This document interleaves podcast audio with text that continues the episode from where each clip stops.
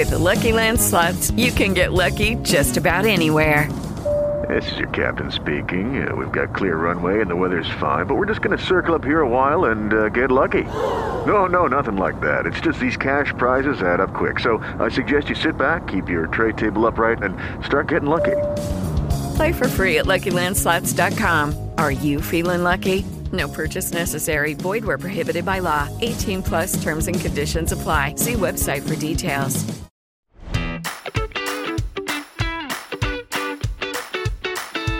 Buongiorno e benvenuti a tutti su Rassegnata Stampa, il podcast che ogni mattina vi porta le notizie della giornata senza filtri. Qui facciamo incavolare tutti. Oggi è giovedì 1 settembre, dobbiamo parlare degli ultimi dati, dell'inflazione, delle novità della campagna elettorale e poi un approfondimento sulla siccità, alcune storie incredibili a riguardo. Bando le ciance e ciancio le bande. Io sono Max, incominciamo subito.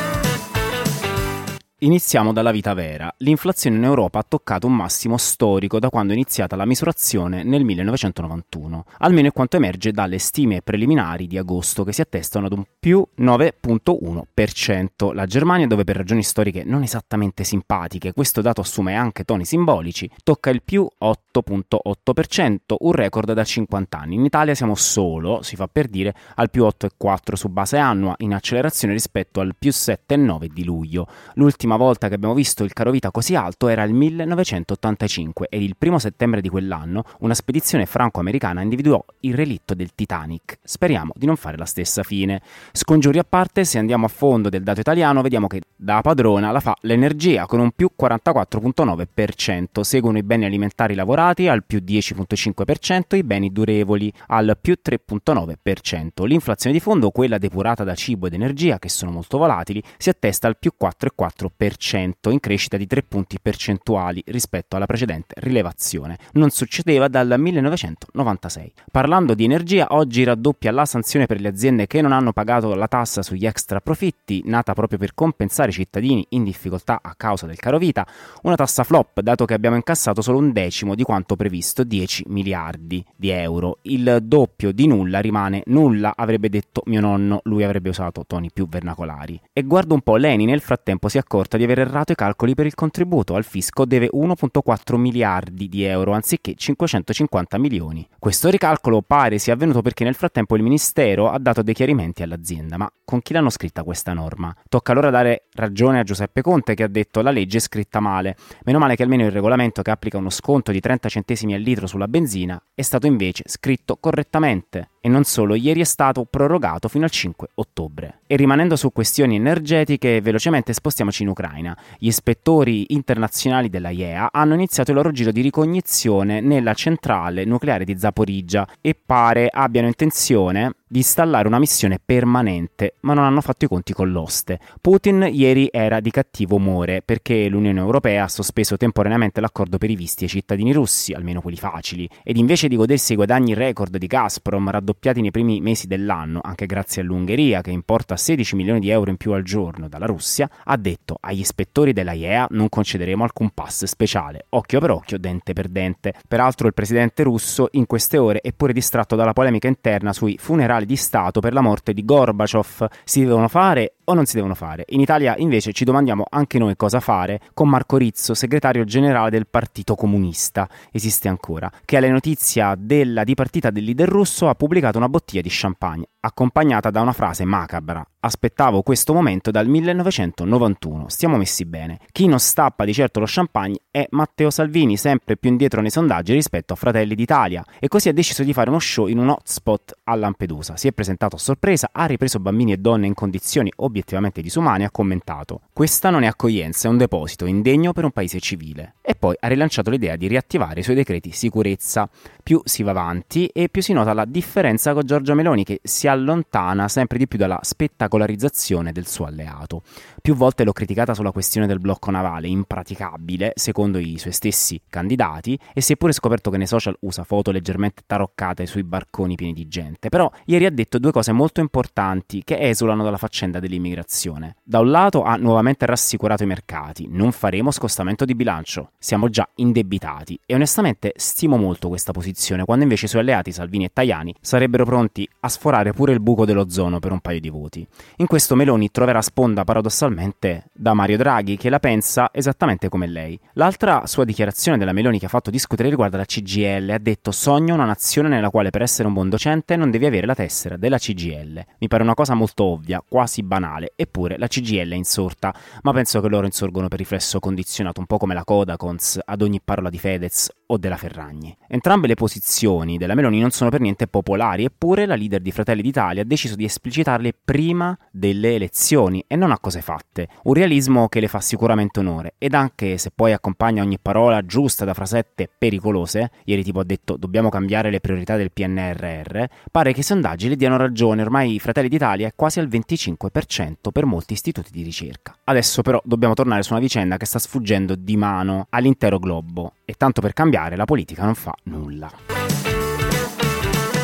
A breve il detto è facile come bere un bicchiere d'acqua diventerà un ricordo del passato come le spalline anni 80 e le feste di compleanno al McDonald's. Forse queste si fanno ancora. Riassumendo quanto riporta ADN Kronos, l'Europa è nel mezzo della peggiore siccità da 500 anni a questa parte, con due terzi del territorio in stato d'allerta, riducendo la navigazione interna dei fiumi, la produzione di elettricità e la resa di alcune culture. Sono coinvolti circa 12 paesi e nello specifico si nomina Germania, dove il Regno ha i minimi storici, Francia, che ha problemi anche con le centrali nucleari raffreddate con l'acqua dei fiumi, fiumi e Inghilterra.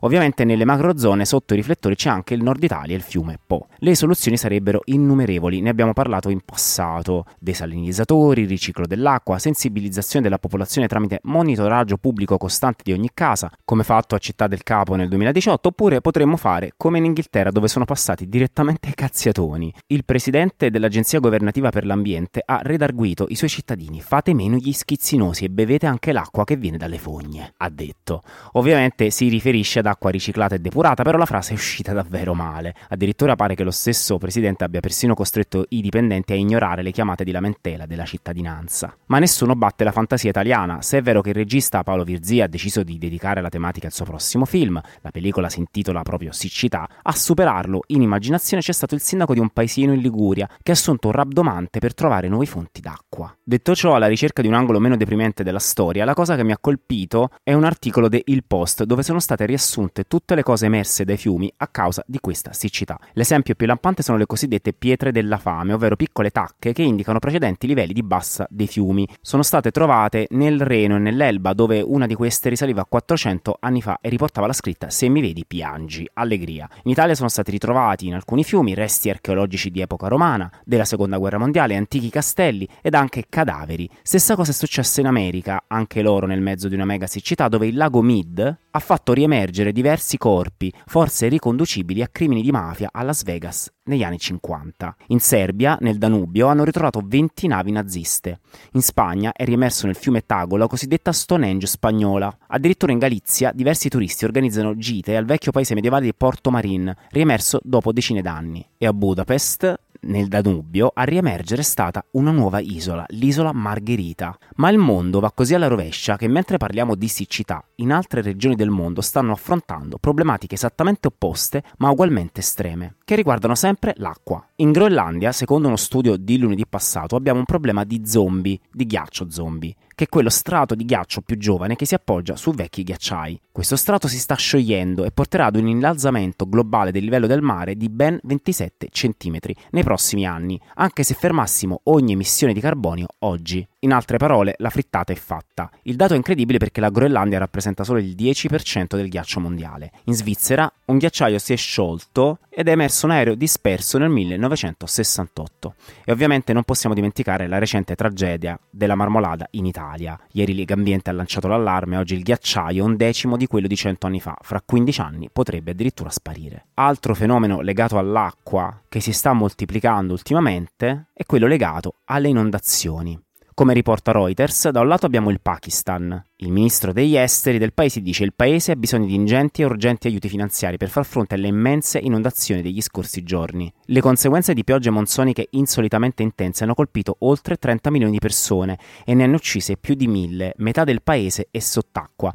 Il Fondo Monetario Internazionale ha garantito un prestito di 1,1 miliardi di dollari al paese che già prima del disastro era sull'orlo della bancarotta. Ma pensiamo anche al caso dei ricchi Stati Uniti. A Jacksonville, la capitale dello stato del Mississippi, alcuni giorni fa la città è stata inondata a causa dello straripamento del fiume Pearl River, pregiudicando l'impianto di depurazione dell'acqua cittadina. E ancora oggi 180.000 residenti non ricevono l'acqua corrente dai rubinetti, mentre ancora sono circondati dalle conseguenze di un disastro idrico. Biden ha dichiarato lo stato di emergenza nella regione, ma le stesse autorità locali si sono arrese, parlano di tempi indefiniti per riattivare le tubature e tornare alla normalità. E concludiamo con una questione. Ieri si è chiuso il G20 sul clima in Indonesia. I paesi non sono riusciti neanche ad elaborare un comunicato finale comune. E mentre i politici parlano e non concludono, la natura pare stia traendo spunto dal libro dell'Apocalisse, senza chiedere i diritti d'autore al creatore. No, buono. Bene, anche per oggi le notizie dal pianeta Terra sono terminate. Se volete ci sentiamo domattina. Mi raccomando, iscrivetevi, mettete like e commentate. Fate quello che vi pare. Buona vita a tutti.